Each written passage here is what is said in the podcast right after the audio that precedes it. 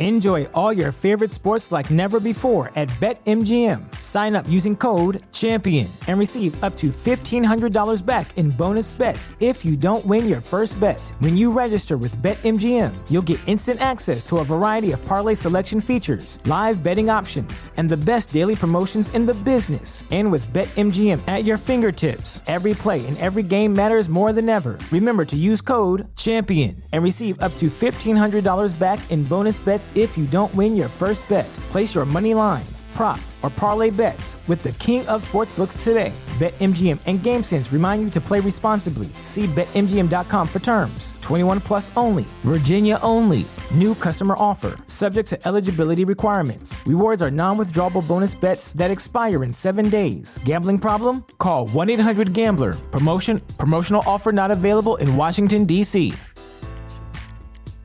Say goodbye to your credit card rewards. Greedy corporate mega stores, led by Walmart and Target, are pushing for a law in Congress to take away your hard earned cash back and travel points to line their pockets. The Durbin Marshall credit card bill would enact harmful credit card routing mandates that would end credit card rewards as we know it. If you love your credit card rewards, tell your lawmakers hands off my rewards. Tell them to oppose the Durbin Marshall credit card bill. Thank you.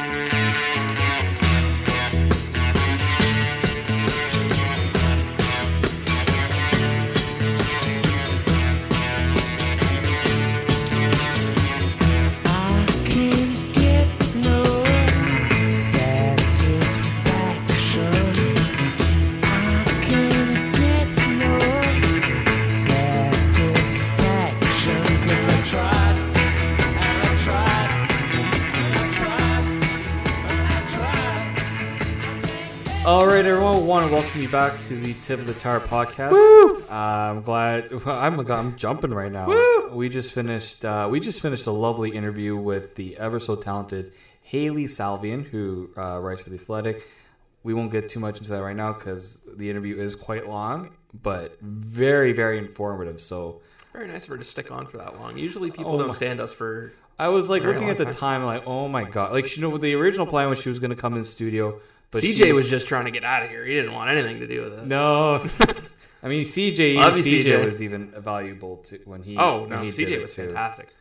So He just is a very busy man, and so is Hailey. yeah, I, I think sometimes we, we we take for granted the time that they have to Very offer. busy individuals, those hockey writers.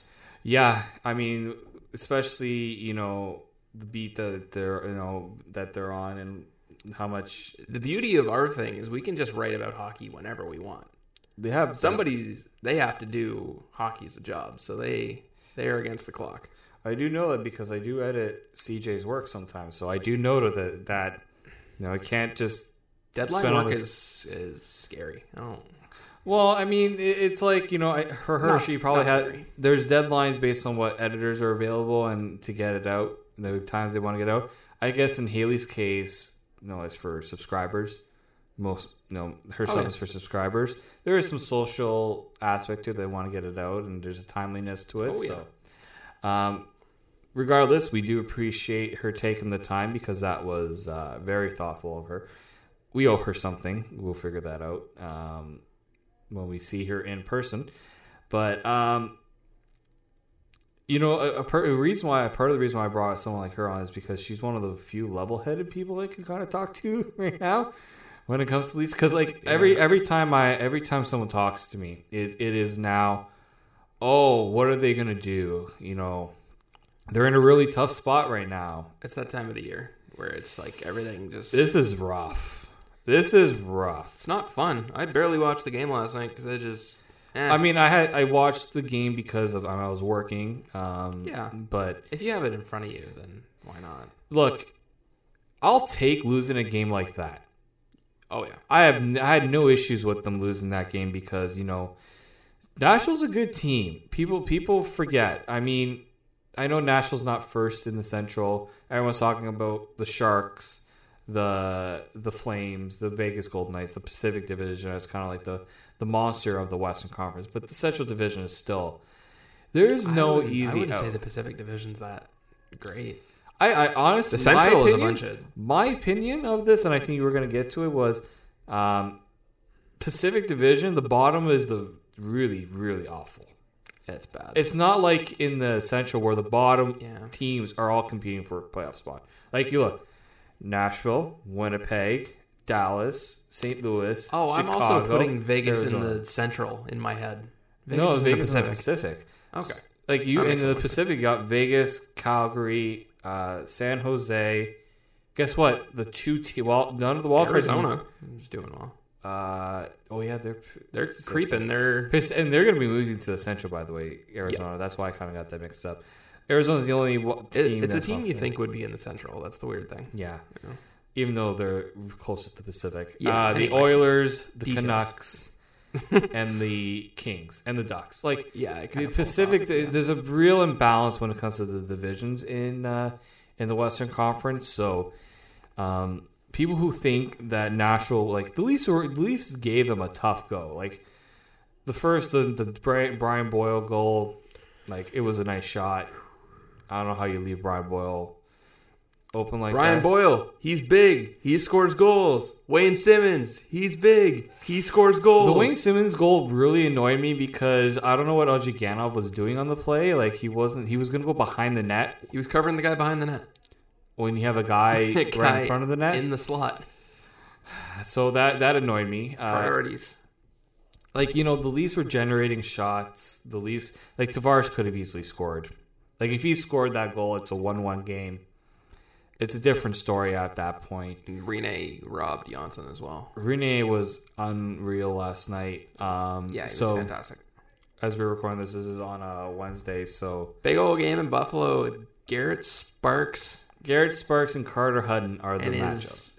I don't even remember what that quote was. Energy. What the hell did he say? Emotion. Emotion. Thank you. Emotion. Oh, I knew it was an E word. We're we're getting into that, but uh, just some news off the top. Uh, I mean, we're recording this at Garrett Sparks, if he gives up a goal tonight, the first goal, he's just snapping a stick over the crossbar. yeah. Let's see that emotion. Um, as we were recording this, uh, we did our interview with Hailey before.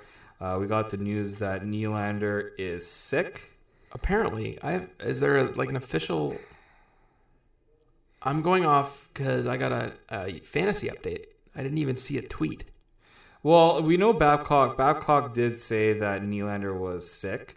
Yeah, I mean, Uh, but he expects him to play because it's kind of you know playing against his brother. But they could sit him if he's right, not Alex is up. I forgot about that. Um, he's been in Rochester for so long. It's Yeah, Buffalo does a terrible job with some of their prospects that are not. Top the weird thing is most teams are like they push their prospects too much. but Nylander. Nylander went from playing in Mississauga to playing for Rochester, Which is fine. At least and has not- had injuries. He's played what two, almost three seasons on and off in the AHL now, and he still hasn't been able to find his stride. They've just had rough, like they're not very good at, I guess, in Rochester developing. Well, I mean, look the the reason the way the Marlies have been able to be successful in that regard is because they um, they made a good team around their prospects. Rochester, they haven't made a good team around their prospects.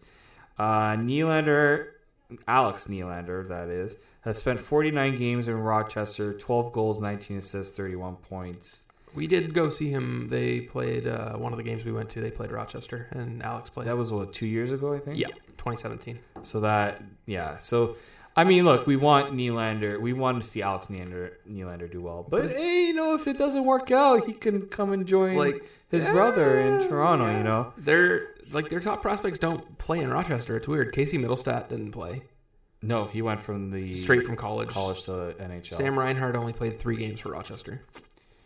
Yeah, I mean, he's Uh, kind of figured out because he's playing with uh, Eichel, so that makes sense. I sense. don't even know if Risto played for them.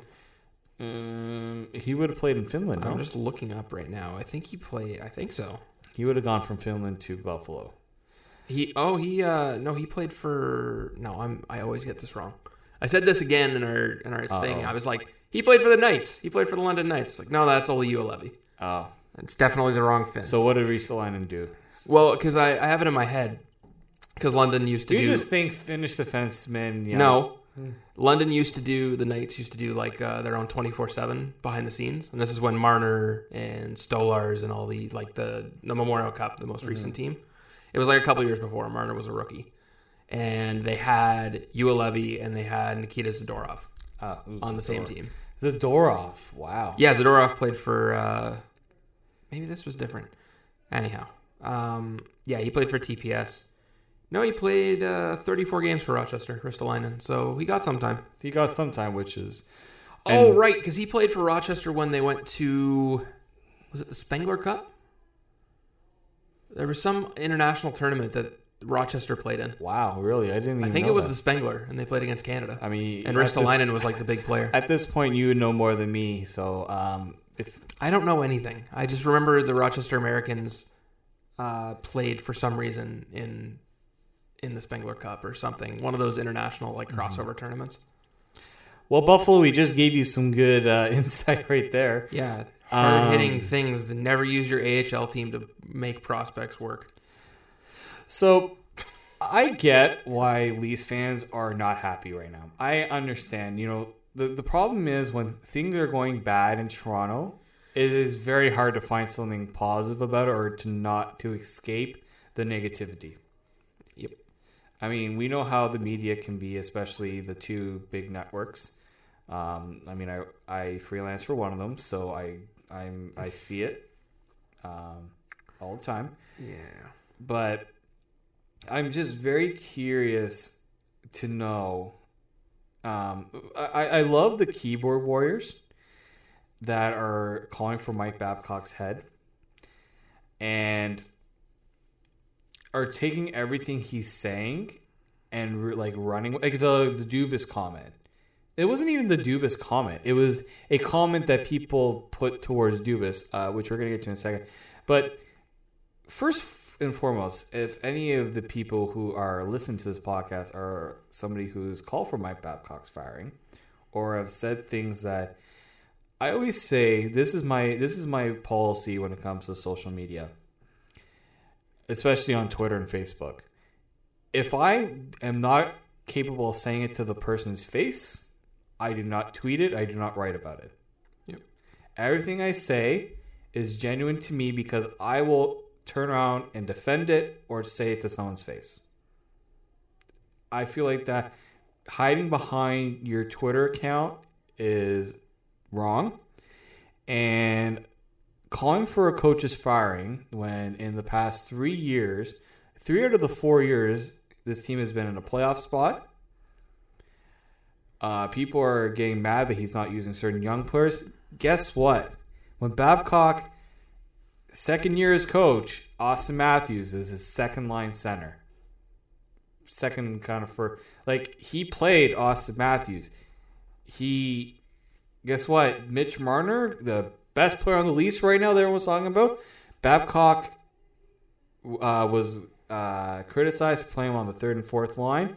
And guess what? Did he break Mitch Marner? I don't think so. it is a massive overreaction. This is probably the worst overreaction I've seen of the Leafs in a long time. It's probably the worst overreaction since Auston Matthews went what like five games without scoring, and everyone's like, "Is he crap? Is he not good?" I, I do like the people who are picking on Auston Matthews and saying you, you know, he's he's not playing the style to win. When guess what? When the Leafs are down four goals, who's the one that's trying to push them to actually try to win? I counted at least twice last night. And as I said, I did not watch most of the game, so there could have been many more instances. Twice that I was watching, Auston Matthews just stepped through an entire line of Nashville players with no support and almost scored. And this is a Nashville team that does not like to give time and space. This is a Nashville team that also has one of the best defenses in the NHL and plays one of the best systems. Uh, or I know, look, I do I agree. I do I think that Matthews' defensive game hasn't been great. There's been some issues. There's been Oh, yeah. face-off issues. There's been, but these are correctable things. The face-off issues is are something that you can figure out. It's and very they need to figure them out because it's not Matthews. It's not the guy that loses the draw is not immediately the guy that's at fault. It's a five man unit. Most of the goals, the Leafs have been called out on their face-off coverage. It's been point shots that the wingers haven't gotten out to. The defenders haven't cleared their front of the net. There's been different issues with every goal. There It's was not- that Ian Tulloch article where he talked about how the Yeah. Leafs were the worst team when it comes to sh- chances generated right after a face-off loss. Yeah. There's it's a system thing. Yeah. And Either players aren't executing Babcock's plan or Babcock's plan needs to be altered. fixed. Yeah. But look, um, I was listening to uh, Elliotte Friedman's 31 Thoughts podcast and how he talked about Babcock really taking a charge of practice. Yeah. You know, I, the one thing I'll say the Philadelphia game, the score was 7 6. They played way better than what Can- that score showed. Can we talk about that game real quick? Sure. A lot of people really are like, how do I put this? Stupid? No. People are dumb by nature, me included. There are, no, we're not saying everyone is. There's a No. select few people who. I'm not calling out anybody in particular, but a lot of people are like, "Oh, that's such a character win." Yes, it is a very character win. But the fact that the Leafs had to come back and just in general, they've had to come back way too often Yeah. because of crap play in the first couple of periods. Yeah. Like I'm I'm extremely tired of seeing a Leaf team that just takes the first period or two off Oh, I am too. and then shows up and plays to their potential when the game's already out of hand. And it happened in the Chicago game. It happened in the Philly game. The difference is there was crap goaltending on the other side, and Brian Elliott gave up some softies that allowed the Leafs back in the game. yeah. But the Leafs put themselves in a position to lose. And if you do that in the playoffs, there's you're not gonna you're not gonna score what five straight goals and come back to beat the Bruins. He, It's possible. Anything's possible in sports. But to put yourself in a situation like that against a playoff team, you're you're crucifying yourself. You are. No, exactly, and that that's been. I think that's been the biggest issue. The issue really hasn't been the defense. It's they haven't. The the whole point of the Leafs being a really good five on five team is that they attack you and they're relentless. That game against Calgary is the type of game you expect the Leafs to play. Now, minus there was times where Freddie had to bail them out. Guess what? It's a, he's a goaltender. It's his job. Every game, Freddie's had to bail this team out. Like, it's it's a flawed team. It's no team is perfect. no team is perfect. Even the Tampa Bay Lightning, I'm sure, have some things that they want to. As good as they've been this season, there are probably some things that irk them and things they want to get better at. Yeah. But Frederik Andersen's been the team's MVP. I don't care what Tavares has done, what Marner's done, Matthews, Nylander, Kapanen, whoever you want to throw in there. Uh, Morgan Rielly, I keep forgetting how great of a season he's had. Frederik Andersen is this team's MVP. Yeah, he And is. they're- no, no, no doubt about it. I think they're fighting for a playoff spot if Frederik Andersen's not the goalie of this team. Exactly. You know, we their system's just not good enough. Or they haven't no. executed. They honest. I I honestly just think that look. The big thing about the Leafs is they've struggled so hard either get the puck out of the zone. Yeah. that's the first problem. Second problem, Jake Muzzin brought this up, and like I see it too. Slowing down players in the neutral zone. yeah.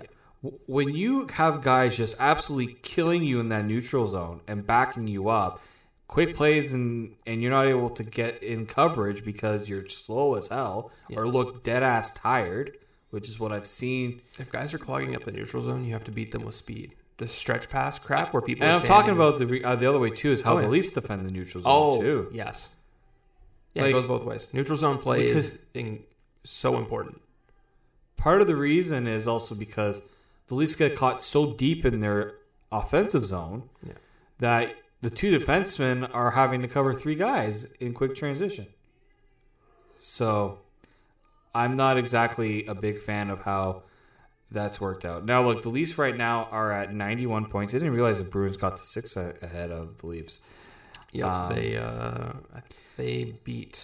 I can't put a team to it. They beat somebody They five beat nothing oh, night. they beat New, the Islanders. yes, five nothing. Oh So- right, Matt Martin tried to fight Zdeno Chara and Yeah, that worked out really well for him. Um, there's nine games left before the playoffs start. Yep. At this point, the Leafs can do either one of two things. They can really push for that second spot, or you consider giving guys a couple some breather nights and just prepare for the playoffs. I think you go with the latter. At this point, Uh, we're going to talk a little more about the next few stretch. There's one last thing I want to bring up before we bring in Hailey's interview. Yep. Gary Sparks. I was not look look. Auston Matthews last after the game against the Tampa Bay Lightning called out the team saying that we quit. He said we quit. He didn't say there were guys on the team who quit. He said we quit. He included himself. When you say we, that means me, you, I, Lump whoever. everyone in. Lumped everyone in. He said we quit. Very fair assessment. But there's, there's guys going like back over each other. That's sort of the issue with the Leafs right now. Sorry, go ahead. Yeah, um, maybe there's guys that are not taking this as seriously because they think that nothing is really wrong. Um, Garrett Sparks, after the Ottawa game, said we need to play with more emotion. Two things came out of that. One, people says, "Why is it Garrett Sparks that's saying that?" Yep. Um, now, look, I mean, your backup goalie shouldn't be saying that. Um, it's really hard for a backup goalie that hasn't played consistently well to say that because the credibility, in my opinion, isn't really there. And now the people who are defending Garrett Sparks, um, and look, there's two crowds: the the Garrett Sparks haters and the Curtis McElhinney lovers. Look, McElhinney has been incredible for the Hurricanes, absolutely incredible. Two things I'll say about that: the Hurricanes' defense play a better defensive game than the Leafs. So McElhinney probably wouldn't have the exact same numbers if he was on Toronto, but I do think he would make a difference because he's shown it here. Yep. It's not like he, you know, this is a guy that the Leafs wanted and they couldn't get, and Carolina got. No, this is a guy they had. They made a decision. Dubas made a decision. We know Babcock's feelings on the decision. Uh, and in hindsight, yeah. I mean, it is Hindsight's twenty twenty, foresight as well. Like I, I think How old is Garrett Sparks? Twenty six. twenty six. I think You have an AHL goaltender making 700, 600,000. well under the a the. and and Gar- and McLean wasn't making a lot either. No. The salaries were not an issue. you have a goaltender under thirty making well under a million dollars that's signed, and he's coming off one of the best statistical seasons in AHL history, and you have a thirty year old. 30 no sorry No, he's way 30. older excuse me 37, 38, something Goodness. like that. 30 uh, in the high 30s. Yeah, so I gave McElhinney a couple more years than he's actually got left in the league. That's a pretty easy choice for a GM. You give the younger guy the shot. You should. I think they're And you- hoping You try and trade the older guy for assets, which that was the mistake. Is yeah. you, it's not getting rid of McElhinney that was the mistake. It's getting rid of McElhinney for nothing. yeah. That was the mistake. But it, hindsight, I mean, at the time it seemed like the right move because it's like Sparks. You're going to leave him in the AHL for another season. He's going to leave. Yeah. I mean, in my opinion, um, you know, th- this is something that um, Sparks just needs to, I think, worry more about his playing than talking. I think those comments were just a little. They weren't the right comments to make from him. And for people to say, oh, somebody else should be making those comments, the comments themselves are wrong. The Leafs' issue is not that they don't play with emotion. The issue is the Leafs aren't using their brains. They're not using their heads. They're not following what the coach is telling them. Because we know Babcock's system has worked for the past. Uh, so the, the last four five games have been not so good. For the, so for the past sixty eight games, hasn't really been this bad of a big of an issue. Sure, there's been ups and downs, but for the most part, the Leafs have been able to overcome them. Now, there, you know, I, I do believe that there are, you know, we, we heard that Nylander's sick. We know that Marincin is sick. We know guys are injured.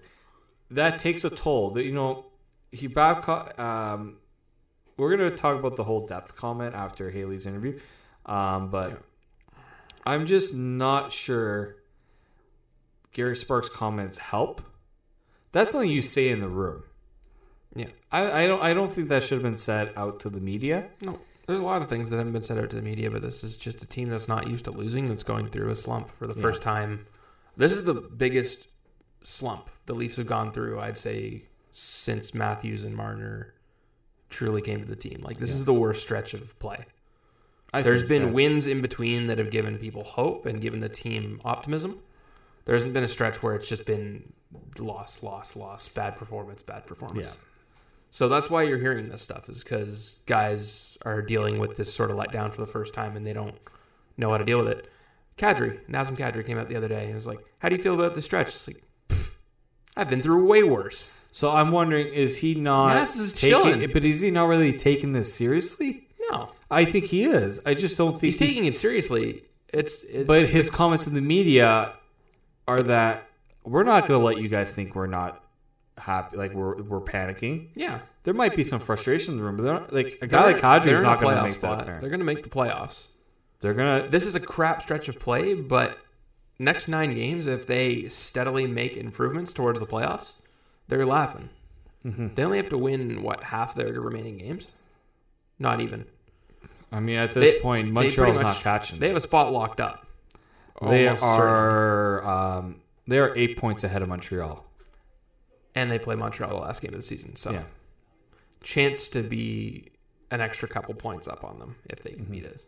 But yeah, I don't know. It's just Yeah, I, I think everyone's hitting the panic button Yeah. for no reason. this is now a great time. We will bring in our conversation with Hailey, and uh, hope you guys enjoy it. So we'll bring in Hailey's uh, talk right now. I've been here all night. Ariana. I've been here all day. Nicki Minaj. And boy, you got me walking side to side. I'm talking to you. See you standing over there with your body.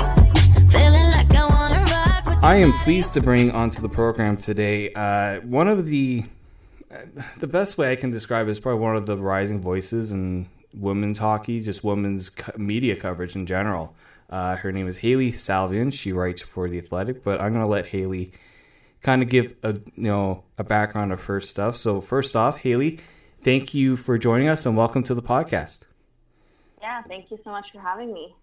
So Hailey, you got your start. Um, you've been I, just looking at your LinkedIn and your profile. You've got quite a few things you've been uh, working on the past few years after graduating from Ryerson. Um, but currently, you're with the Athletic. But just wanted to get your uh, your background and how you kind of got into sports media and what led you to where you are now. Yeah, sure. I mean, uh, I could do my Spark Notes version because I tend to ramble about this because it's it's been a bit of a long journey just because I, I've kind of always known that this is what I wanted to do. So from a very young age, I think I was in grade nine or ten in high school when I, you know, really set out to say like I'm going to do this. I'm going to be, I'm going to be a sports reporter. Um, but it really started when I went to Ryerson in the journalism program, and um, you know, I was kind of taught to always be a mile wide and an inch deep, and never kind of box yourself in on on one kind of career. So, um, you know, I went into school wanting to be a uh, TV broadcaster in hockey, like hyper specific, essentially being like, I want to be like Christine Simpson. That was my dream. Um, and I very quickly realized, like, well, there's like one job in that, and, and Christine Simpson has it, so I should maybe think of a few other options I can do. So I started working um, and doing classes in, in TV and radio and print and sports and news and investigative journalism. So I really tried to make myself as well rounded as possible. And then that really ended up working out because my first you know, career opportunity in the industry was in my third year of university. I worked for the London Free Press for five months, uh, that local newspaper out in London, Ontario, and um, I worked general assignments again, so news, sports, arts, whatever they wanted me to do, and it was cool because I kind of got my first look into actual sport reporting because. Uh, the London Knights had just won the Memorial Cup that year, and that was when Mitch Marner and and Dvorak and Tkachuk were all there. So that was really cool. Um, and then I got an internship at CBC Toronto. So I started there as an associate producer, editorial assistant, and graduated university.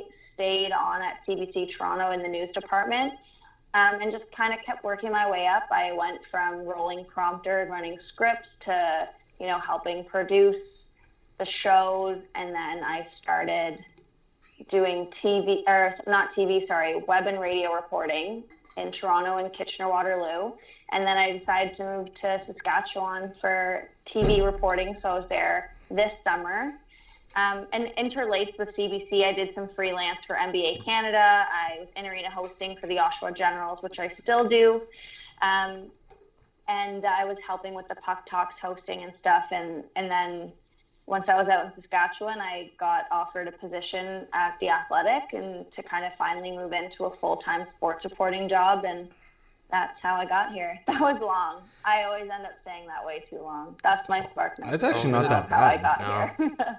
I wasn't rambling. You had a lot of good information in there. So, um, just going from like an early age, you said grade nine or ten that you were uh, set on what you want to do. I mean, just being in high school, I know a lot of kids, or being in high school a little while ago, a lot of kids really don't know what they want to do. Was that sort of an advantage? Do you think um, just having that and just going with it from uh, a young age?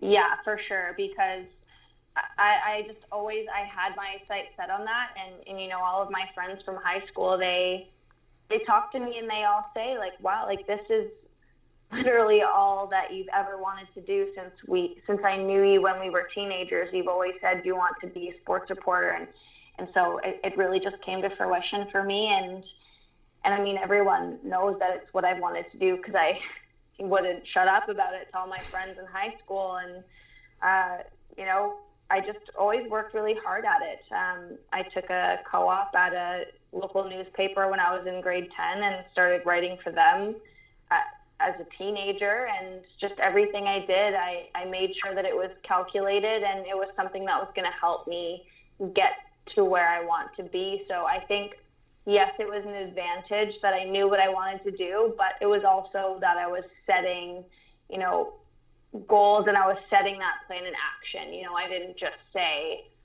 oh, I want to be like Christine Simpson. No, I sat down and I took a look at what it's going to take to get there, and I did all of that. And I think that's one of the things that some people don't really realize when they try to get into this industry is they don't actually how much it takes to actually get here.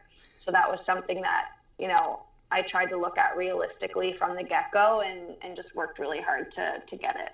Yeah, unfortunately, there's there's the uh, audience that believe that certain female reporters and media people get their jobs because of their gender, and they don't realize. And I know you've heard this. Uh, I know I work with someone at Sportsnet, Christine Rutherford, who who the other day told me that she had a Rogers cable guy come to her house, saw the package she has, like, "Oh, your husband must really like sports." Yeah, I saw that. and it's things like that you know it, it bothers me because i know there's a lot of talented female media people out there and this is part of the reason why i wanted to have you on is because you know the the, the stereotype and just just the general uh, thinking that people have about women that work in sports i mean i I see it all the time. I always try to encourage people to, you know, give, you know, give women just a chance because you know there are a lot of talented ones in our program that Austin and I went to at uh, Centennial. There weren't many women that were in the program, and our program director has always made it a point to try to reach out to them. But uh, there's there are quite a few women who get discouraged not only because of how hard it is to get into the industry, but because of you know how people kind of view women in the industry as well. Yeah, for sure. I think it can be discouraging um, because because you know there is it's just the commentary that women get. You know, with what Kristina Rutherford had tweeted there, and and Kristina and I have worked kind of alongside each other at numerous things for the CWHL this season, and and she actually came into my class when I was in university, and she's been one of my favorite writers for a long time, like hands down, just favorite hockey writer, not male, not female, favorite writer for a long time. And it just kind of goes to show it doesn't matter how good you are, you know, people are still going to say, oh, well, like all this hockey stuff is your husband's, right? And, and I, I remember, you know, my first day on the Marlies beat, because that's kind of my main focus with the athletic as well as women's hockey. And I was at training camp. It was my very first day, like bright eyed and bushy tailed. And and this gentleman is standing there watching his son who was invited to training camp and he turns to me and says oh which one's your boyfriend? And and i kind of just had to look at him and say i know you didn't mean anything by that but i'm actually a journalist. I am not dating one of these players. I'm I'm doing my job, and and so it's just little things like that that can be discouraging because it's you know no no boy would ever get asked that. If there was just a random man watching Marlies practice or training camp. No one's gonna ask him, oh, like which one are you dating on the on the ice? Or are you here like what are you here for? No people are just going to assume that they're either just a hockey fan that's watching or they're doing their job. Um, so it's little things like that. And um, it certainly can be disappointing but it's also kind of fuel to prove people wrong and just show them no like you know i don't know i'm not the type of person that's going to get really fired up and really angry about that kind of thing i'm just going to say like okay like that sucks. I'm still going to go and do my job and show people that I'm I'm good at my job. That's always been my focus. I don't really want to to rage and wax poetic about it. I just want to do my job and do my job well. That's part of the reason why I enjoy following on Twitter and just because I've seen and you know first off Austin and I just had the most cringe reaction to Yeah. what you just said. Like if you're here it, it's kind of just to hear that makes my skin crawl because it's ridiculous for people to say those sort of things. But um, that's part of the reason why I appreciate you know following on Twitter because you're and you and I have had interactions lately, and uh, we have a we have a mutual interaction with uh, Mike Stevens, who works with you on the uh, Marlies beat. I'm bringing up Mike. He, whether he listens to this or not, he'll uh, he'll probably He's find big time. He won't listen to us.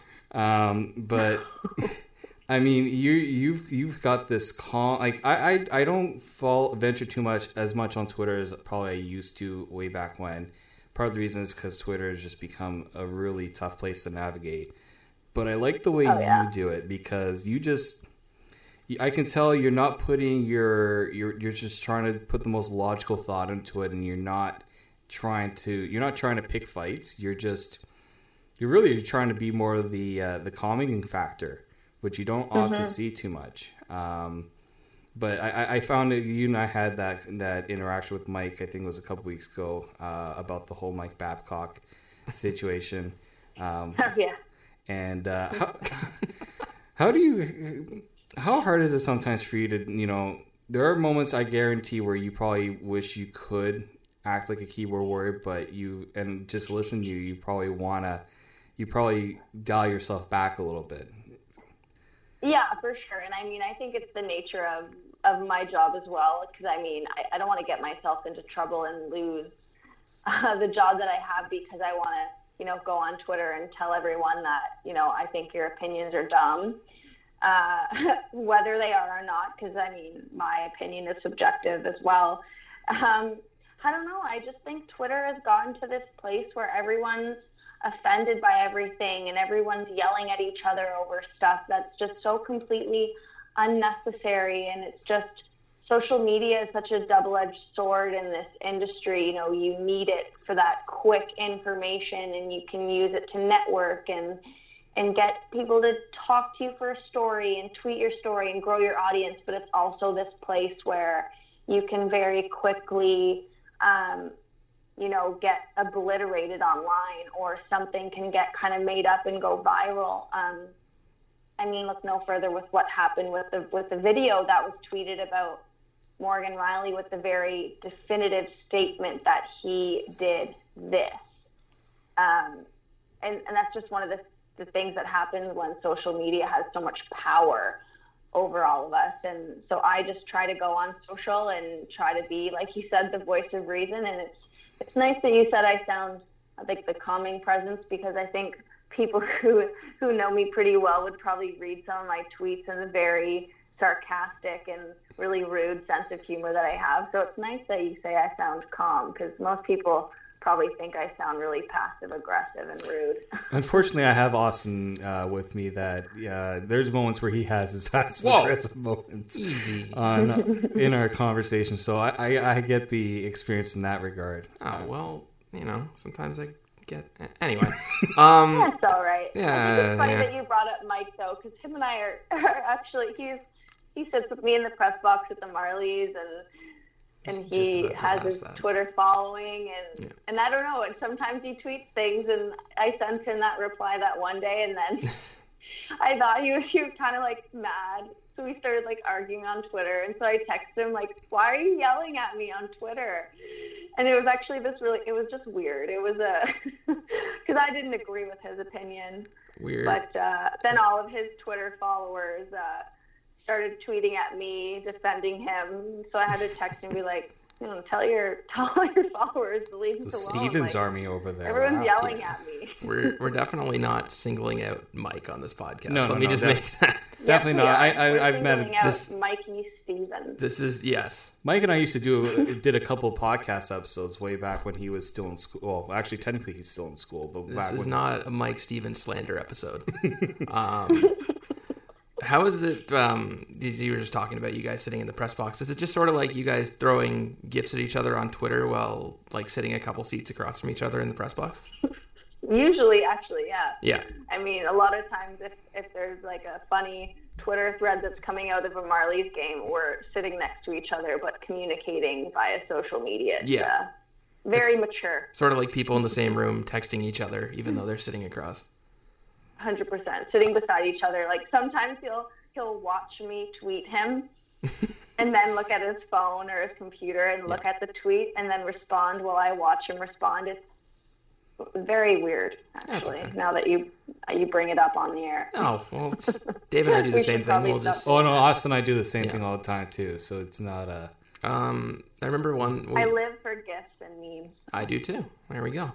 Um, I don't want to go too far down the Mike thing, but I do remember during the playoff series last year, we had Mike was. I remember the video that came out. I think his girlfriend did it of him like freaking out during one of the goals. So every time he'd tweet out, I'd send him a thing about Matt Martin because he went off on a Matt Martin rant. So I just decided to tweet at him about Matt Martin, and he really got rattled. Oh yeah. So Oh no, yeah, but Yeah. oh well, he's fun. that's all right. It I like to bother him a little bit, and he's a good sport. Yeah, he's a good sport Yeah. about it. Um, but you, you did mention that you're you know you're covering the Marlies and that's your main beat. Um, what what about the Marlies? Um, you know the Marlies have a, a pretty good following. I know there's a lot of uh, people who have blogs or that work for like you know the Leafs Nation and other sites that cover the Marlies on a regular basis. What about the Marlies make it a fascinating beat for you? Uh, well, I think it's just because you're, you know, you're literally there with with potential Toronto Maple Leafs of the future, right? Like it's it, it's a development league, and and I'm working with NHL prospects, and and it's interesting because down with the Marlies, you know, you have a mix of these players who, you know, could get a call up any day, or you know, are are never going to actually make the NHL. They're just on one way contracts and just trying to finish their, you know, hockey careers in North America. And then you have the the young stars that everyone seems to care about. And you know, this being my first year on the Marlies beat, I did I didn't get the Travis Dermotts and the Kapanens and the Johnssons and the Garrett Sparks and the Justin Holls of last year. But this year it's interesting because I get to to talk with and, and work with, you know, the Rasmus Sandin and Timothy Liljegren, the first round draft picks that, you know, especially right now with all of the injuries on the Leafs are really hot topics and and you know, I get to watch them develop firsthand through this season, talk to them, talk to their coaches, uh, talk to their teammates. And there's just a lot of other interesting stories that you can get just once you're around a team long enough. This is my first year, so it takes a little bit of time to get acclimated and and know everyone, know the right people, know the right stories that you should and can be doing. But it's really exciting. It's a really great beat to be on, especially for somebody new into, you know, a reporting role. And I think that's why we get so many young, upcoming writers and bloggers and such that are there. Um, because as as much as it's you know, it's developing players, it's developing journalists as well. Um, it's just really exciting, especially you know this season they're not you know on the same trajectory to win the Calder Cup as last year, but I think there are some really interesting storylines in, in Sandin and Liljegren and Jeremy Bracco has been fabulous. Um, you know, I think Chris Mueller has been a great story. He's been kind of the MVP of the of the year for me at the Marlies level, and Um, and Sheldon Keefe is just an amazing coach who I don't see being in the AHL for for very long. So lots of exciting stuff covering the Marlies. Uh, you just talked about Sandin and Liljegren. Um, just being able to see them on a day in day out, and obviously it hasn't been as much as many people would have thought because of the injuries. But um, Mm-hmm. it's got to be great to see those two just developing, and uh, those are two guys that are going to be with the Leafs in the next couple of years. So, what is it like to be able to see them practice and then just develop in front of you? Yeah, no, it's it's really great. It's it's I think that the Marlies and, and the Leafs organization as a whole do a really great job of developing their prospects, um, which is one of the reasons and probably the key reason why they were both kept at the AHL or brought to the AHL instead of you know sent back to Sweden, um, just because now the organization has full reign over their development. So what they're doing in the gym, putting on weight, what they're doing at practice, and and with those two specifically, you know, they're usually the last ones on the ice. You know, practice will finish, and then they're out with with some skills coaches working on their skating, working on their shot, um, you know, just working on their speed and explosiveness, and and it's really great to watch, you know, the two uh, prospects that everyone wants to see putting in the work to get to the next level. Um, you know, I think a lot of people are really quick to try to call those, try to get those two up to the Leafs. You know, people have been asking Babcock now if we're going to see Sandin and and people asking me all the time when are they going to get called up. But you know, at the end of the day, uh, Rasmus just turned 19. Timothy's not 20 yet. They're very, very young. Um, you know, we're not in the position, not we, I, I'm not a part of the Maple Leafs organization. Um, you know, the Leafs organization isn't in the same position as they were, you know, five, however many years ago, you know, when you have a 19 year old Luke Schenn playing in the NHL when he probably shouldn't have been. And um, it's just, it's great to watch them develop and actually have the time and be given, you know, patience to to develop into NHL players.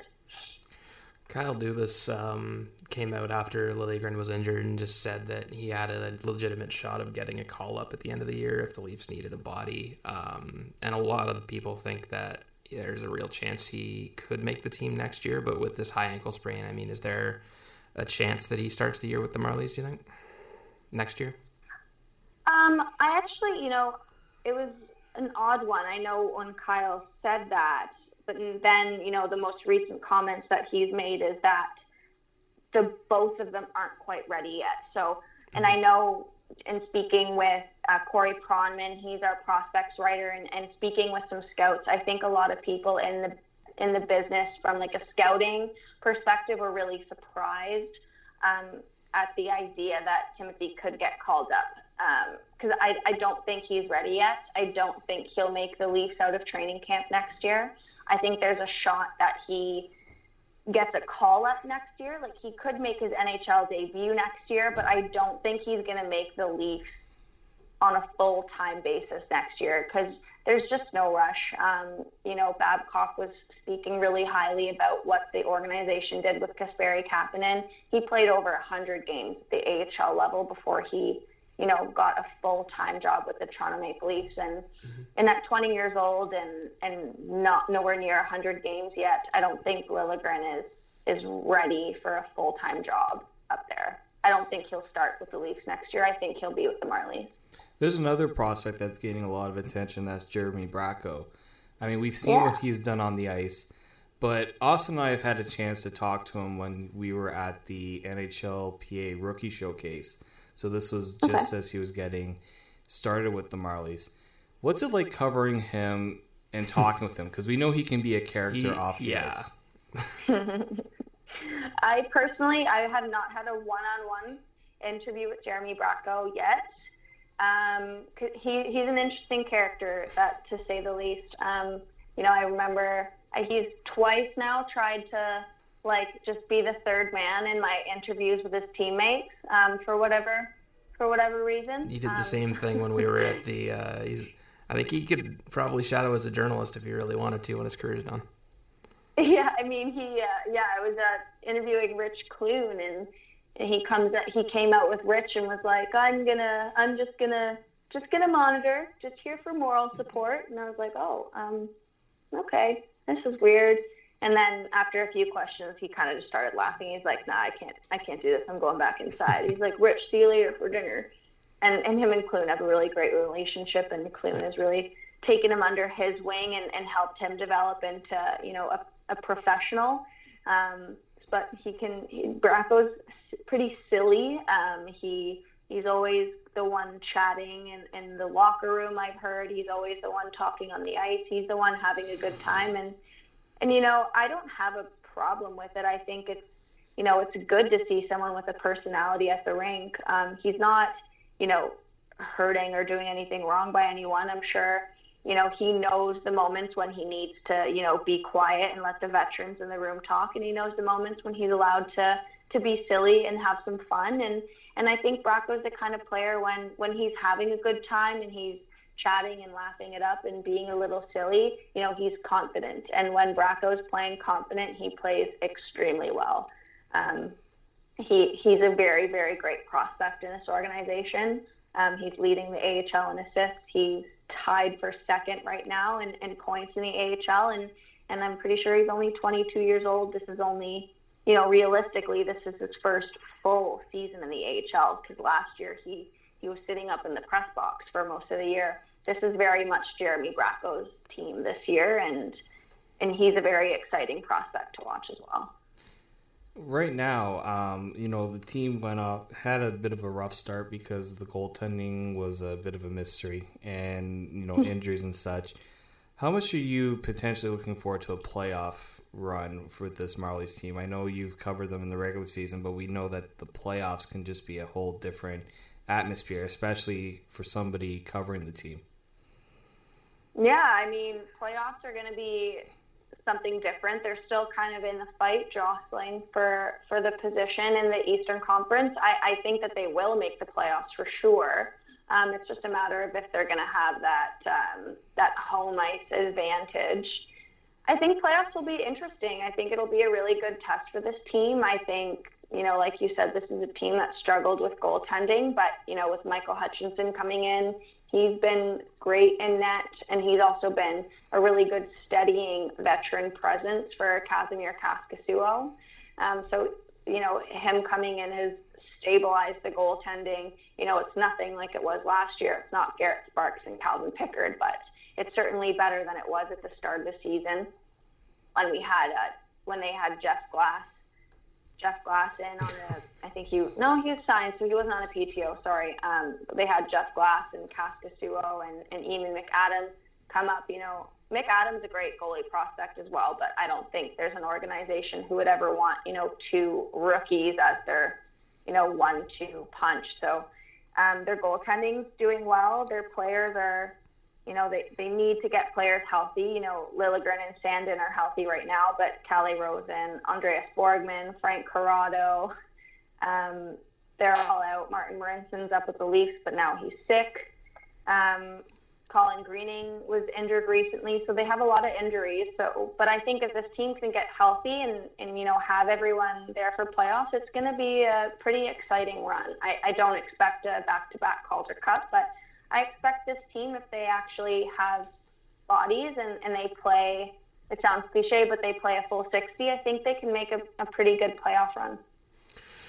Uh, this is the time where you really start to see the PTOs and the ATOs sign for all the players. They've already announced uh, Yegor Korshkov's likely to come over. Uh, Eemeli Rasanen has signed uh, Joseph Duszak, who I've managed to mess up his name more times than I'd like to mention. I wasn't even going to attempt that name, so good on you for no that. for writing. I've I've I don't know. I've messed up his oh. name too many times. Um, and there should be some from the CHL and possibly college when those wrap up. Is there a certain prospect um, or player that might be coming in that you're looking forward to seeing?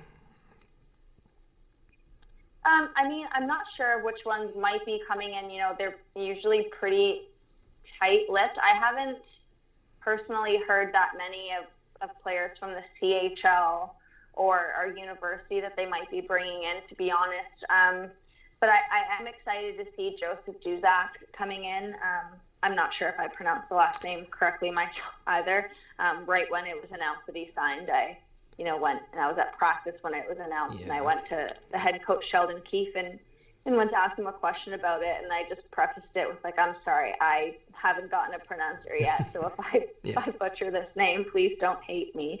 Um, but I'm excited to see him play. Um, he was certainly someone who impressed a lot in the NCAA. Um, you know, was I think he was third in overall scoring of any position, and he had the most points by any defender in the NCAA. And and you know, my colleague Scott Wheeler did an excellent piece on him right after it was announced that he'd signed, and just everyone who's ever worked with this player has had nothing but amazing things to say to him. He's a very explosive um, offensive defenseman, but he, you know, he's also you can trust him on your blue line. You know, he's not just there to to put up points and goals. Um, you know, I think that he's in a he's a really exciting prospect for me. I'm excited to see him in game action. Now, before we get into our next topic, the last thing I kind of wanted to ask you about is, um, sorry, I kind of went on a on a blank there. More but- Mike Stevens talk. no, um, it's about this idea of size, and we've heard this constantly. It's kind of something.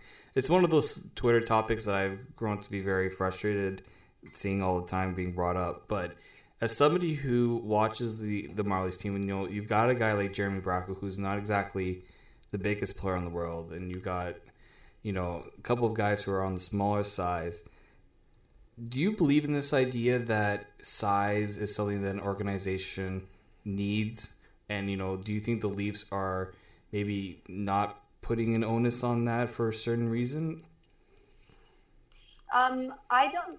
I think when you, I, do you mean like you're talking about size in the sense of like they have they need you know bigger, gritty, Truculence. kind of like Matt Martin. they need heavy players? hockey Is that that's what you mean? that dumb term heavy hockey that i always hear I, I mean, for me, I don't think that it, like a team needs, you know, a big guy to to do well in games. I guess you know, you know, I think I look no further than you know Mike Babcock talking about this when he wants the Leafs to play big um, and play like tough hockey. He doesn't mean go run and hit people and, and drop the gloves and fight. He means you know work hard and and you know win those puck battles, back check, forecheck, um, you know play big in that sense.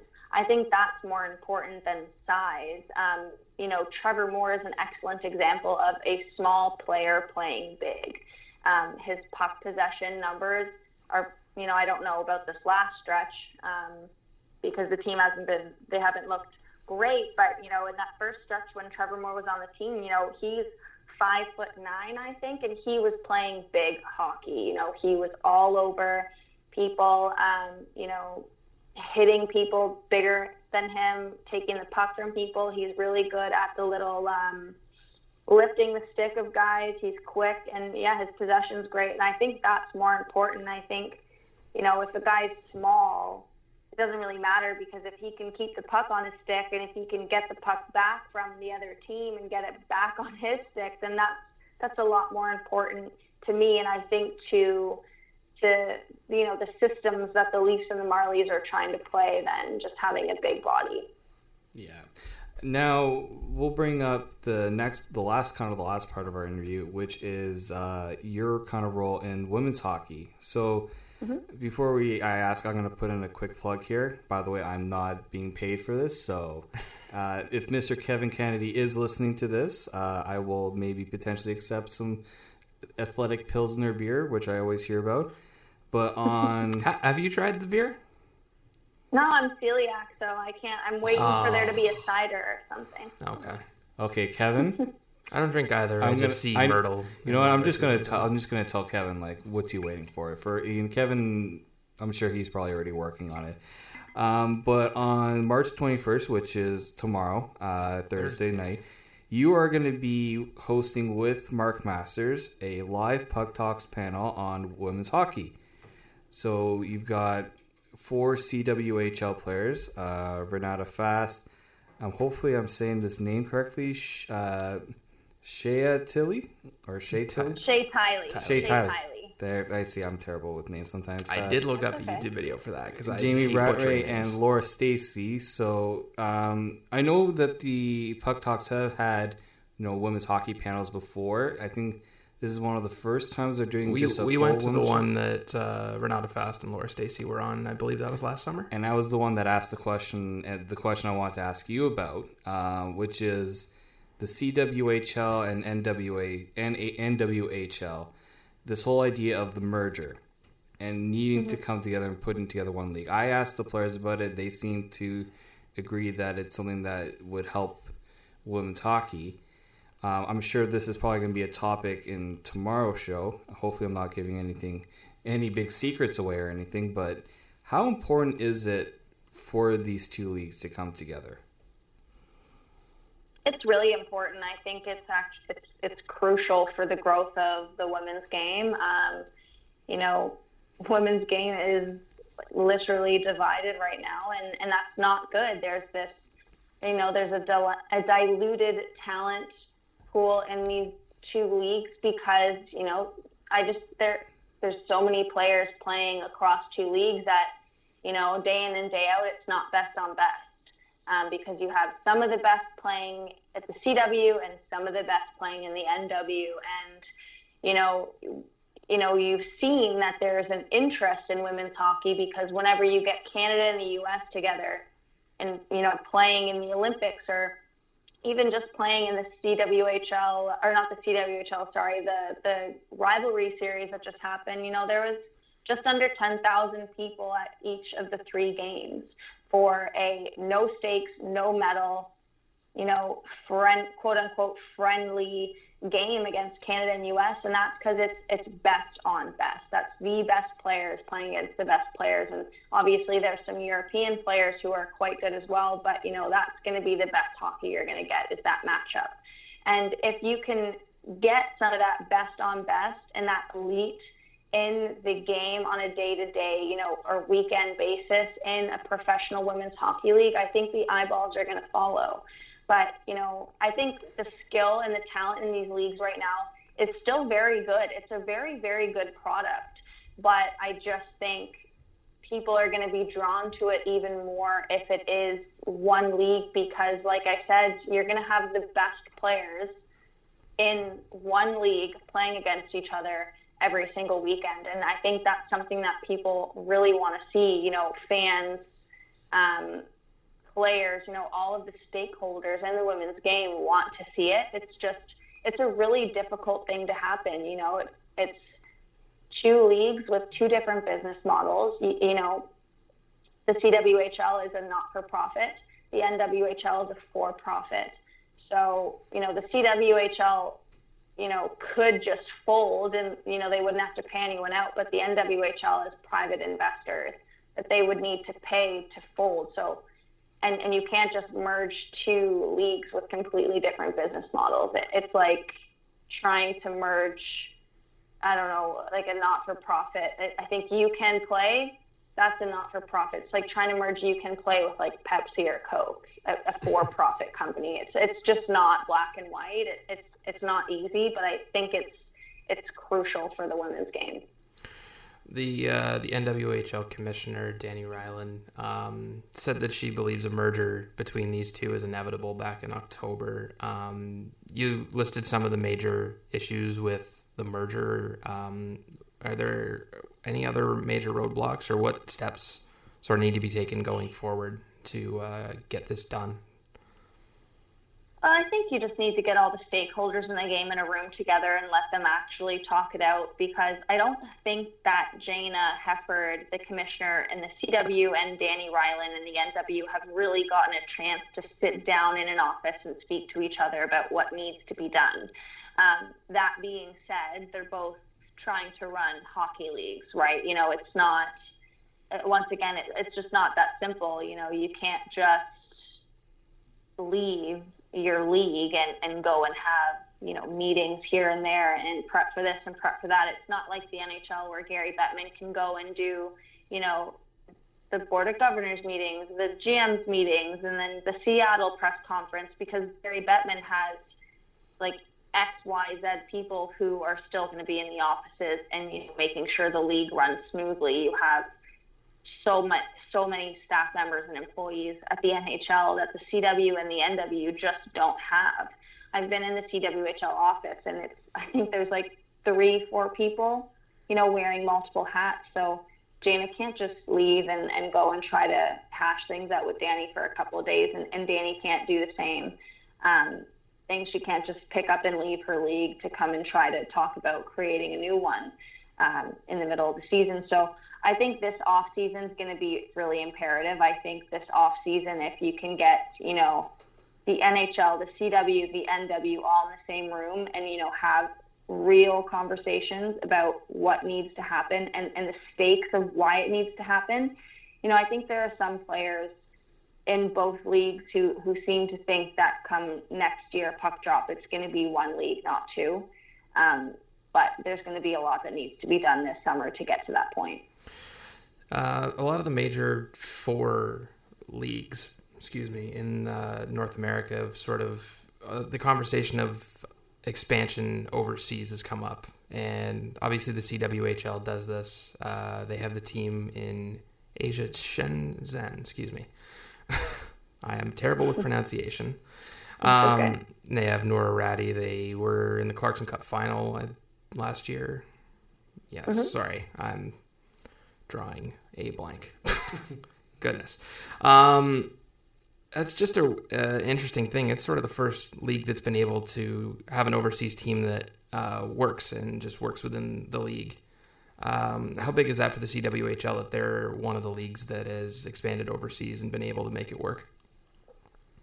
Well, I think it's important that they did it because without the, the team in China, they wouldn't really be able to be paying their players. You know, they they signed a really huge, you know, five year partnership together, and um, you know that increase, that influx in their budget has helped the league be able to actually pay their players for the first time. So I think that partnership is really important. But I also think going forward, I don't know what the future is going to hold for that partnership because having a team in China has a lot of complications.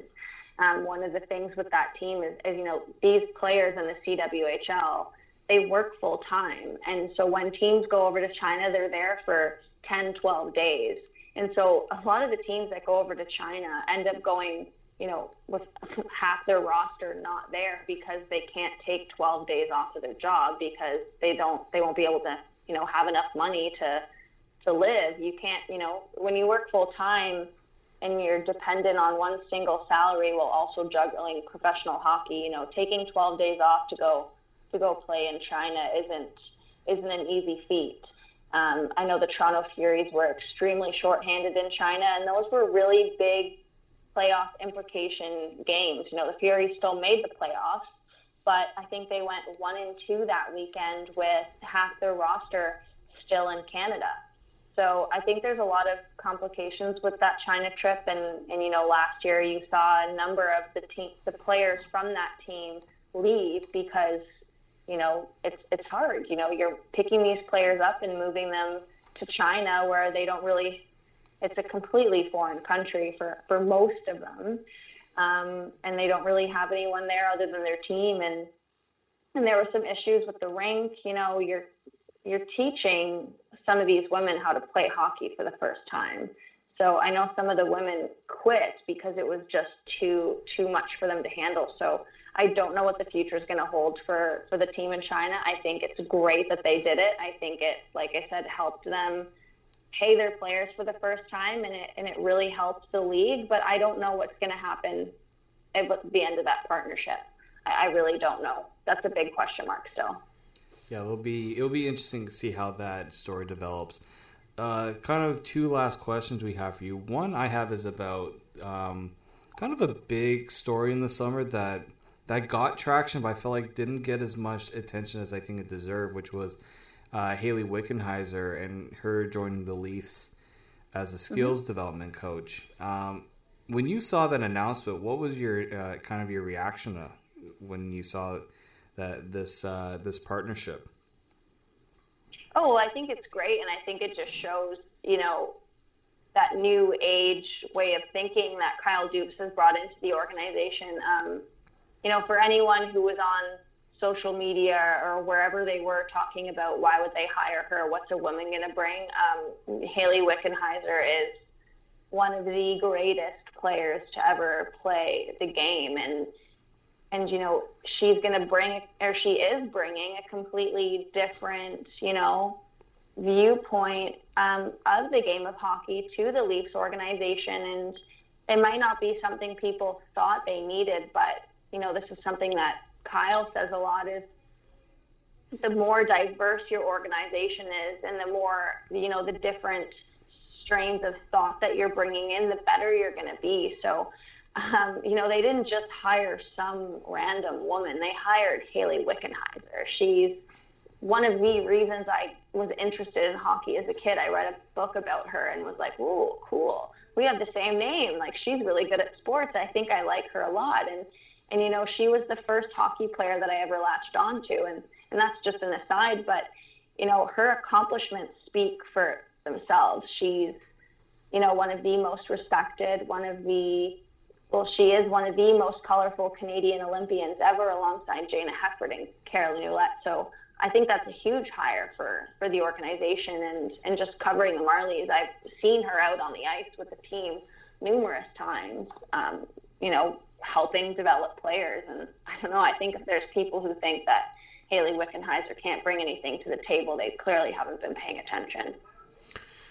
You uh, said talked about Hayley Wickenheiser being one of, if not the greatest women's hockey player of all time. If you had a Mount Rushmore for women's hockey, who would be on it? Oh, geez. um, so how many do I get? Four? Yeah. We could do honorable mention if you want. Because I, I had trouble with this. I tried to put it together because I was like, if I don't have anything. Well, Austin, why don't you give yours first to give uh, Hailey a chance? Well, okay, fair enough. Um, This is a tough one. because I I sort of because we went from I'm trying to figure out how to explain this. I've obviously the Nagano team and going forward with women's hockey in the Olympics. I've sort of seen like the most recent teams. So Marie Philip Poulin was somebody that was on mine, but then going back and Well, looking she'd be on mine. of like recent. She recent. has to be. She oh, has, She has absolutely. to be. but then I also kind of I jump back and forth. So the ones I put down for mine, and this is like Marie Philip Poulin is one of them. I had five because I couldn't choose four, so I'm really breaking my own rules here. Um, Angela James I put on there because uh, just an incredible pioneer for the sport. Hayley Wickenheiser's on there. She's the face of Canadian hockey for women's hockey for over a decade. even longer. Yeah, even longer. I'm, Two I'm decades. shortchanging her. Two decades, thank you. Yes. Um, Cassie Campbell, I had on there. Um, and Jayna Hefford was the other person I had on there with Marie Philip Poulin is the fifth. There's your five. Yeah. Interesting.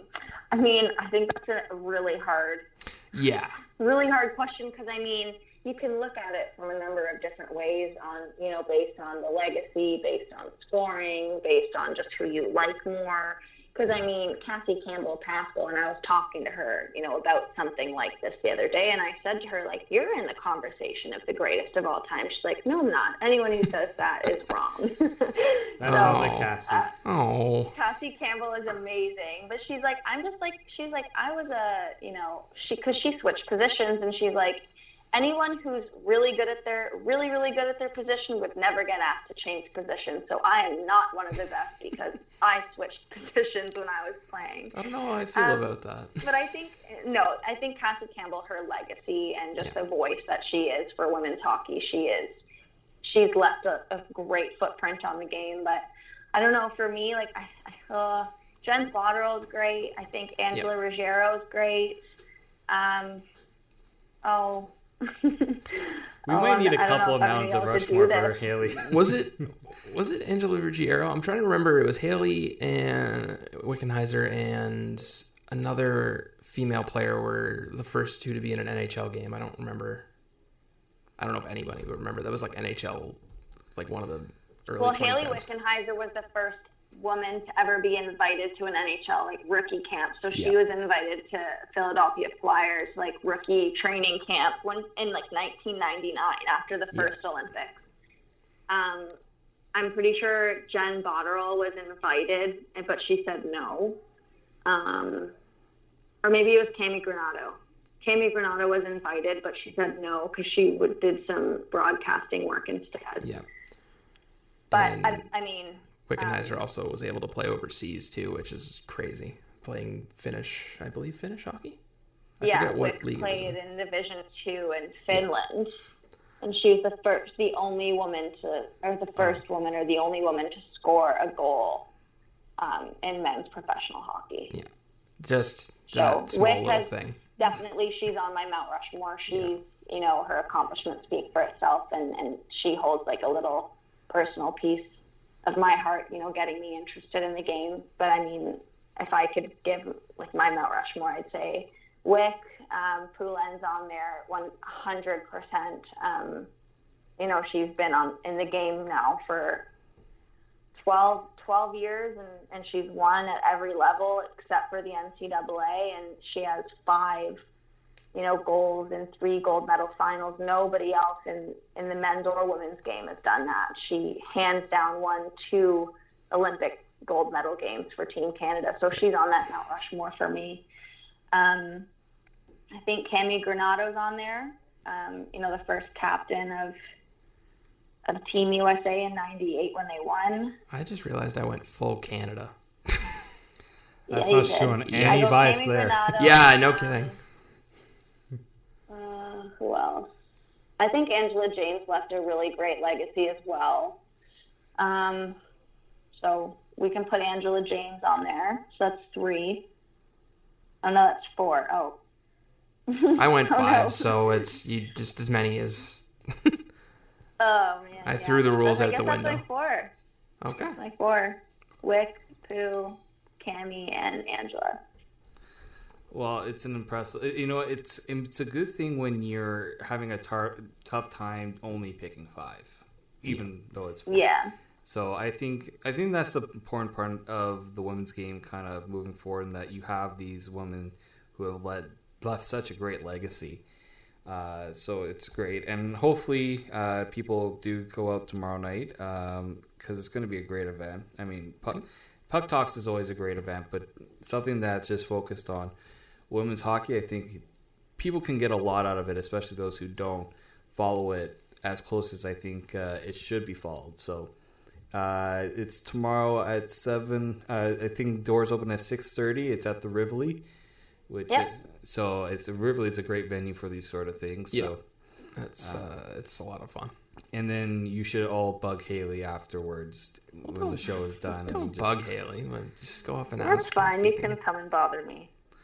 But we'll, we'll try to c- come bother you if we uh, if we can make it out. So definitely, uh, this was a lot of fun. Uh, you're our, only our third guest to ever come on the podcast. Uh, we've had Chris Johnson and Keegan Matheson. So you're our first. fe- CJ, tough shoes to fill. Oh, CJ, we we've bothered CJ way too often. Yeah. but we I've, I've wanted to have you on for a while, and I figured this was the perfect time, and uh, I was really glad that you were able to give us the time to do this, and we're gonna bug you again. I already said we're bugging you again, so All right. we'll Sounds have, good. We'll have to have you in our in our studio, definitely.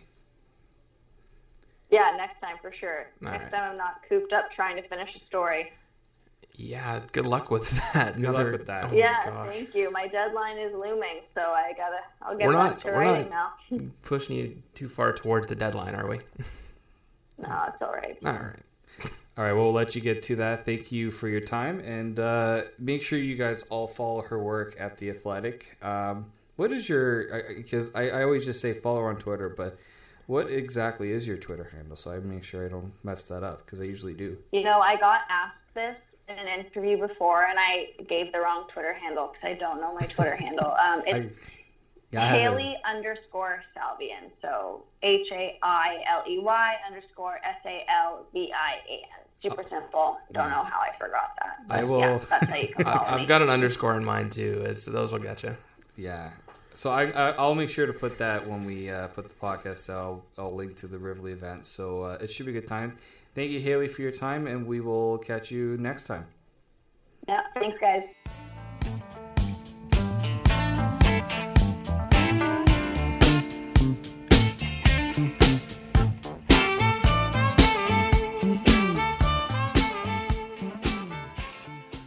First and foremost, I'd like to thank uh, Hailey for her uh, great professionalism in that interview. Wow. Um, Thanks for putting up with us. yeah, if she's still uh, if she's listening to this, you uh, you definitely put up with a lot in that interview. This is kind of the first for us in that we we did the interview, we started recording our stuff, and then we were told to get out of the studio. Yep. So- time. So I'm like, okay, looks like we got to come back to my place and record. And unfortunately, if you've never driven in Toronto traffic in the afternoon rush, screw. oh, it's you're basically just. So we, you know, we picked up a little bit of food because you know we Now got we're, hungry. now we're at Casamora Suit. Yeah, we're in the semi almost complete office of my house. Um, not a lot in here, as we are currently. I'm using a square, what we call usually call it a card table. It's a square card table. Um, Serving a purpose.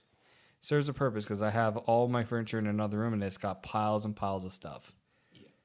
So, um, yeah, I've never, we've never in the history of the podcast record an interview, drive an hour and a half, pretty much felt like an hour and a half, Yeah. and record the rest of it. Uh, but yeah, no, the one thing I'll say about Hailey's conversation that we had with her is just a, this is a person that's advocating for women's hockey and know what she's talking about. We don't talk enough about women's hockey on a day to day. It doesn't get the proper coverage it should. No, and I think, but I think some like the people who really know about women's hockey understand why, and that women's hockey first off needs to sort out the issues as we talked about that the two leagues have. As soon as they sort out that merger, it's gonna, it's just gonna go. Because the NHL right now doesn't want to deal with that, and Elliotte Friedman's Thirty One was- Thoughts brought that up. Yeah, that was part of the issue. Gary Bettman doesn't want to deal with the fact that these two leagues don't want to become one. Yeah, they. As Tr- soon as they become one, they're going to get backing from the NHL, and it'll be like the NBA and WNBA. It'll be just like that. yeah, and it'll be good for and and the woman. I think it's gonna have to come from the players to Yeah. decide that they want it. I mean, also, uh, Brianna Decker and Kendall Coyne doing what they did Yeah. at this year's All Star game. Like, how much Well, exposure is women's hockey? in a way, I think Team USA even went further beyond that when they decided they weren't going to play until they got paid.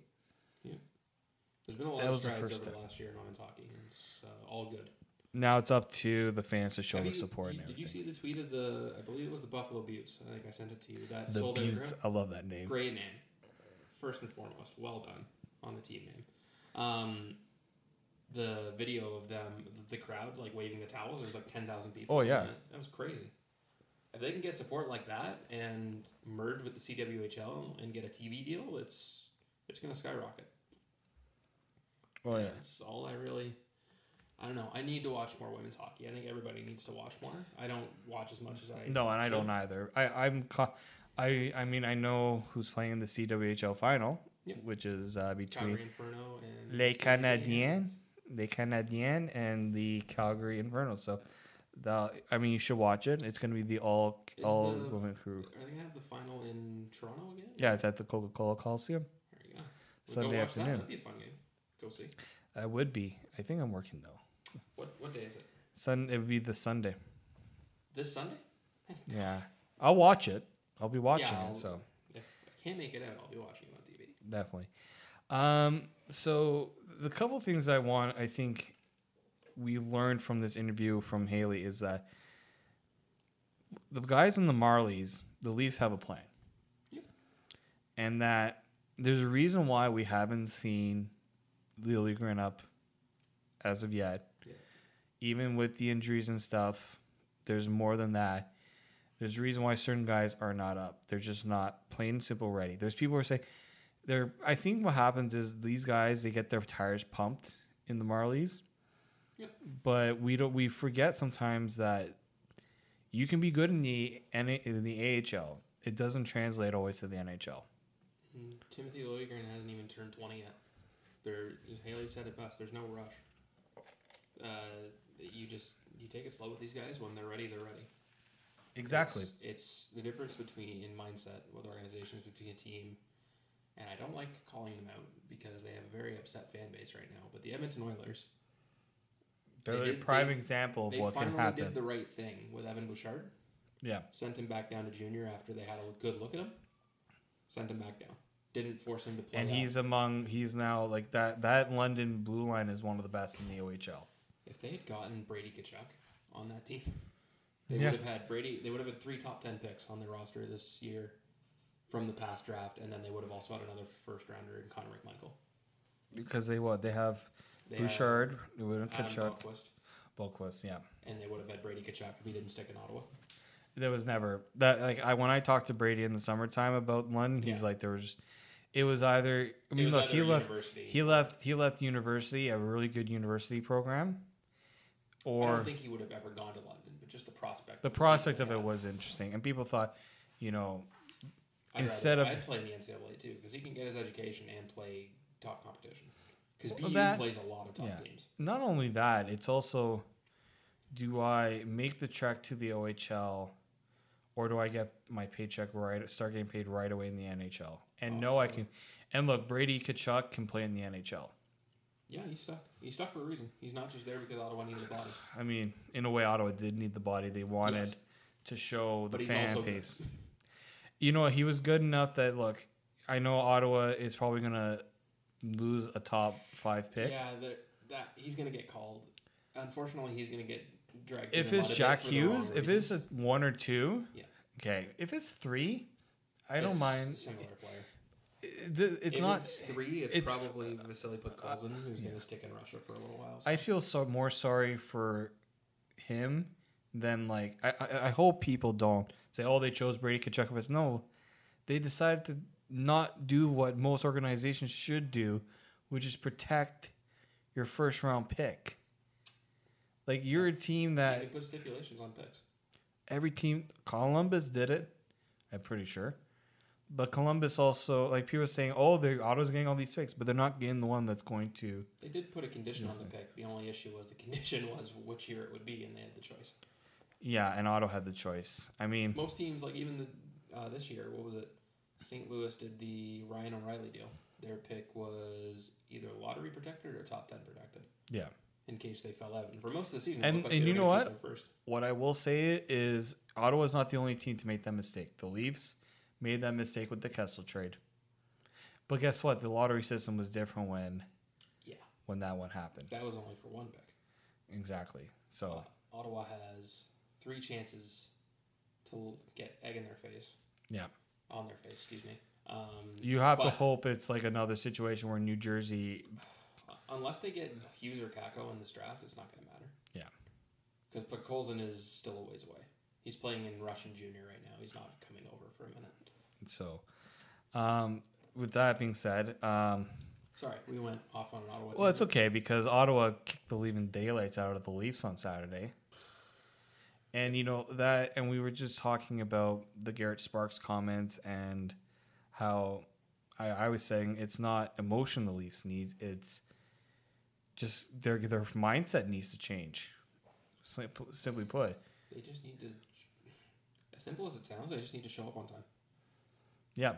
You show up and play the first 10 minutes of the game like you do the last 10 minutes of the game when you're behind, you're laughing. You're winning most of those games. And people and people I, and look, I mean, I'm tired of hearing the whole starting on time, but it's true because you see the Leafs dominate the end of the game when they're down. That's the saddest part to me is that they play so poorly and then they just, and it's, they're back to just, And a lot of that, look, people want to see talent. Dubas wants the talented team. Guess what? The talented teams, we see it in the, in a lot of leagues, not just in hockey, a lot of other sports. Talent will come through when it needs to, but it's not going to always be there right from the start. yeah, talent might take a little bit to get going in the game. because look, there's, Truculence will be there all the time. and I, I I do agree. Like, look, I can see why people are wanting that, you know, that checking all that stuff because you can do that all game. But guess what? It's not whether it's going to lead to a goal or not. You Wayne Simmonds scored his first goal last night for the Predators against Yeah. the Leafs. He has as many goals as Nic Petan since the trade deadline. yeah, You don't need truculence. you You- don't. You get a couple more hits in a game, that's about it. And and you know what? Hailey put it perfectly. It's not your size that defines how you play. It is your mentality, and it's again, it's a mentality. People, it is not emotion. Emotion doesn't tell you to go hit a person. Your brain says, "I need to hit this person." Yep. People, and this is my issue with I think with a lot of the takes I'm seeing on Twitter. It's not people talking with their brain. It's a lot of people talking with their heart. Right now, the hearts are are weeping. Yeah, just be hard on the forecheck, be pests on the puck, win the puck battles. That's what you need to do. You don't need to be a massive team. You're going to get tossed around by some teams that still have big players. If you do the simple things like win your puck battles and get pucks on net, you're, something's going to go right. It's a mindset. Look, reason why I love the way Sidney Crosby plays. He plays hard. He's skilled. But there's no only one Sidney. Crosby. He hits. He, He does. But he's like a He's not like push you off the puck. Like he's not a I'm gonna smoke you. other than goals. That's literally the only thing that Ovi wins, and the comparison between them is hits. Yeah. Crosby's He's a better on every player. other. But Crosby is a the he look and the NHLPA put up that poll. Yeah. Best forward, Connor McDavid. Look, Connor McDavid is electric. He's the. He is a game breaker. He is the most skilled player. But It guess should- what? It should be Crosby- but Crosby- forward and best all around forward. and guess who they and know who they said was the boss. I'm pretty sure they said oh. McDavid was. But look, Patrice Bergeron. Sidney Crosby. Those Sidney the Crosby? Two best two-way centers in the game. They are two guys that when it matters, they're gonna bring it, both ends of the ice. And you know, Auston Matthews can be that player. Yeah, he's not that player yet though. And the Crosby wasn't that player right away either. No. Connor McDavid isn't that player right now. Like it takes time for these guys because the one thing about NHL players that have been here for years is they have experience. They know how to play the certain way to win. Auston Matthews in his junior career was not, and Connor McDavid weren't told how to win. They were told how to play well enough to make the NHL, not to win at the NHL level, to play well at the NHL level. And they do that. They do that, but now and now they're going to start learning. That's also played in junior hockey. You're not really taught in junior hockey to go out and be a two-way forward. Guys that just know how to play that way do it. Yeah, but and you're worried about your stat totals. You're not worried about. well, we're seeing that we're seeing that with the World Juniors. Yeah. Canada, what do we know? Oh, they got a lot of skill. Guess what? They're being beaten by teams like Finland, who are I think are, are changing their mentality to being doing all the things right to win. Barkov is one of my favorite players to watch in the league because Also, He plays like- 200 foot player. 24 minutes a night some nights 25 26 minutes he's a defense pretty much a defenseman playing forward because he just does so much Yep. And um, just part of the junior team. I mean, Barrett Hayton is probably going to be one of those guys, big character. Use character guy to sort of explain players that aren't as great, like a locker room guy. But Barrett Hayton, he plays 200 feet. He's great on offense. I think he scored a between the legs goal last year in the OHL. Like he's he's special. He's going to be good. That's why Arizona took him to five. and you know what that's why i think some people are criticizing Dubas because he's going for the really high skilled players but how many of them are playing 200 like they're relying on sheldon Keefe to teach these guys Yeah. How to play the 200 foot game And look how that's worked out. it's worked out Yeah. No, I'm, that's a good thing. Kapanen, Kapanen and Johnsson, Johnsson are both penalty killers. Tyler. Uh, I mean, Tyler Moore is a guy. Trevor. Trevor. Tyler Ennis. I Tyler you were- Ennis. Yeah, Trevor Moore. it's been a long day. Uh, Trevor Moore is a guy we're gonna start seeing. I mean, Babcock, He killed too. he can.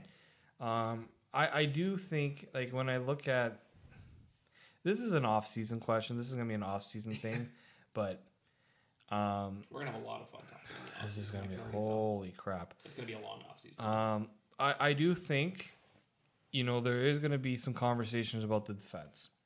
Absolutely. this this recent this stretch, look, you got Jake Muzzin, you have Morgan Rielly, and you've got Travis Dermott, and you you arbitrarily have Nikita Zaitsev, but I think He's got to be. gone he's at the end got to be gone. The I mean, Dubas knows this. It, there's going to be a an heightened importance on getting a couple guys in the team that are your depth guys. Sometimes your your best addition is by subtraction. Yep. You get rid of the guys who are not performing at the level they should be. The people are talking about Patrick Marleau right now. Who's a he's He's got a no move, he's got a no movement clause. This is a conversation between the coach and the veteran player to say, look, you're expected to do this. You're being paid to do this. You need to start p- showing up and doing it. Patrick Marleau's here next year.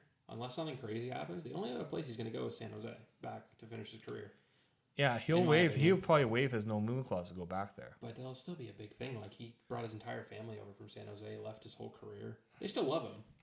It's fine. Oh, they yeah, it wouldn't be a hard transition for him. no, they would love to have him back, but The the Leafs- Leafs, to send him back, They'd have to eat money on that too. you'd have to eat money, or you'd have to give up more if you weren't eating money. Exactly.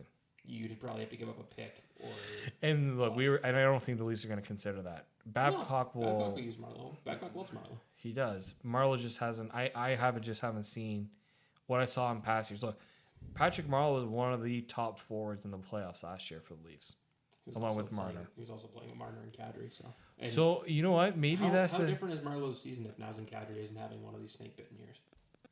I think If it'd Naz, if Naz has that like 30 goal, like what we've seen the last two seasons, Mm-hmm. I think Marleau's probably what a 20, 15, 20 goal scorer. I'm wondering, do they the Leafs need to consider now? Look, I don't think you move Marner away from Tavares, but you need someone to play on that Marleau Kadri line to get them going because they haven't. It can't be Connor Brown. It can't Sorry. be, and it He's, can. he's a good fourth liner. And the the playoffs. issue with Kapanen, and look, everyone talks about Kapanen. What made Kapanen really good was he was playing with Matthews. He was playing with Johnsson and Matthews. That was a fantastic. don't, I don't know who you put with them though, because you don't put Johnsson down there. Johnsson's been good with Mar- No, Matthews. and it's a left-handed shot deal. You're not gonna have you're not gonna have three right-handed shots playing with Matthews. You want one left-handed shot. so it would be Kapanen or Nylander. I would rather keep Willie with Matthews though. Yeah. Unless a- unless you move Wooly down because you're not happy with how Wooly's defense has been with Matthews. Like you want that Willie is dominating play right now. I don't He even is. need to look at advanced stats to tell you he's been. Yeah, he's been not great. The best Leaf over the last. And I know that Babcock's been also been critical of him sometimes. So, but he, but Babcock's been using them. I will say, you, Babcock won't use you unless he thinks you're doing something right. Babcock keeps Connor Brown in the lineup, even though Connor Brown might have uh, ten points I can recall off the top of my head this season. This is this is the tough thing. I mean, we we had the we had the Connor Brown discussion at the la- in the last podcast, and look, he's not performed offensively. At two point one, are we are we gonna get two, f- you know, into a guy that's only getting paid two point one million? No, it's not the that's not the Leafs issue. Connor Brown has been also snake bitten. I I I, I think it's part of it's mental, because he realizes that people are looking for him to go, which is unfortunate. Um, I don't think people really realize what that's like. Uh, what's his points total? I see you have it there. six goals, nine, uh, twenty-five points. He actually is doing pretty well. He's getting the assists. it, it seems like it's a lot of like secondary. Like I can't remember the last time. Like He's not- he's a not- couple games back. He's not. He and you know he. I think because he's thinking my mentality. He I have to provide the defensive part of my game. Offense isn't his priority, and maybe that's the problem. Maybe he's doesn't- hurt. I don't know. He's not one of those guys that has to be that player though. Like he's a former twenty goal No. scorer. He could go up and be offensive. He can. He doesn't look like he has the confidence right now. But probably that's probably it. Um, and he's not going to get a playing on the fourth line, unfortunately. No, he's going to be in a shutdown role. Even third line. I would. That's- that's I would. line in the. I would like if you would if he can get if Kadri and Marleau can try to help, but all three of them are going through their own thing, They're and that's the problem. That's the problem. Yeah, that's the problem. Well, they play the Buffalo Sabres. Uh, hopefully, I mean, by the time I get Two this hours. in an hour, yeah, by the time this podcast comes out, is probably if you listen to this, puck drop probably going on. That's why I try not to talk about too much timely things. But um, yeah, I mean, the main part of this podcast was Hailey's interview, so there's that. And I hope you guys uh, give her a follow and look at the stuff she's doing. I hopefully whatever piece she's working on the athletic, you guys check out.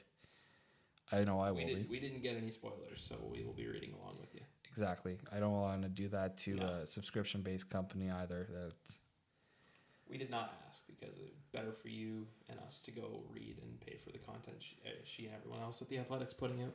Um, did you also see uh, Sophie Sophie Turner, who was also Sansa Stark in the Game of Thrones, just crushing a cut a glass of wine? Oh, at the Rangers At the game? Rangers That's game? who that was. I've I don't have HBO, so I I might mean, get crucified for this. I've never seen Game of Thrones.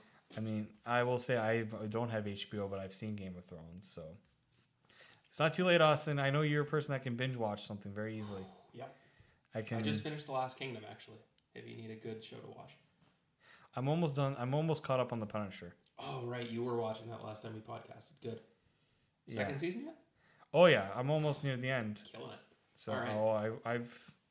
I'll probably if you have any good that off. Netflix suggestions, feel free to hit us up. Yeah, so I'm gonna some stuff to I'm gonna finish that off uh, because I need to get a. I I mean part of the reason why it also took us a little longer is because I um, while Austin was do, talking with our pro, former program director, I was on the phone with Matt Black, who I mean if you're a CFL fan, story coming to tip of the tower. yeah, I talked to Matt Black, who just retired from the CFL. I know people have their opinions on the CFL, but this is a guy that, if I'll give you a little hint about his his story, was in 2017 when the Argos won the Grey Cup, he was cut halfway through the season, eh, about halfway. Gets brought back onto the practice squad. Injuries happen. He gets back into the game. Helps them win a game against Edmonton, and like Toronto was going on this bend where they're really pushing it towards the playoffs. Grey Cup comes around, he's playing.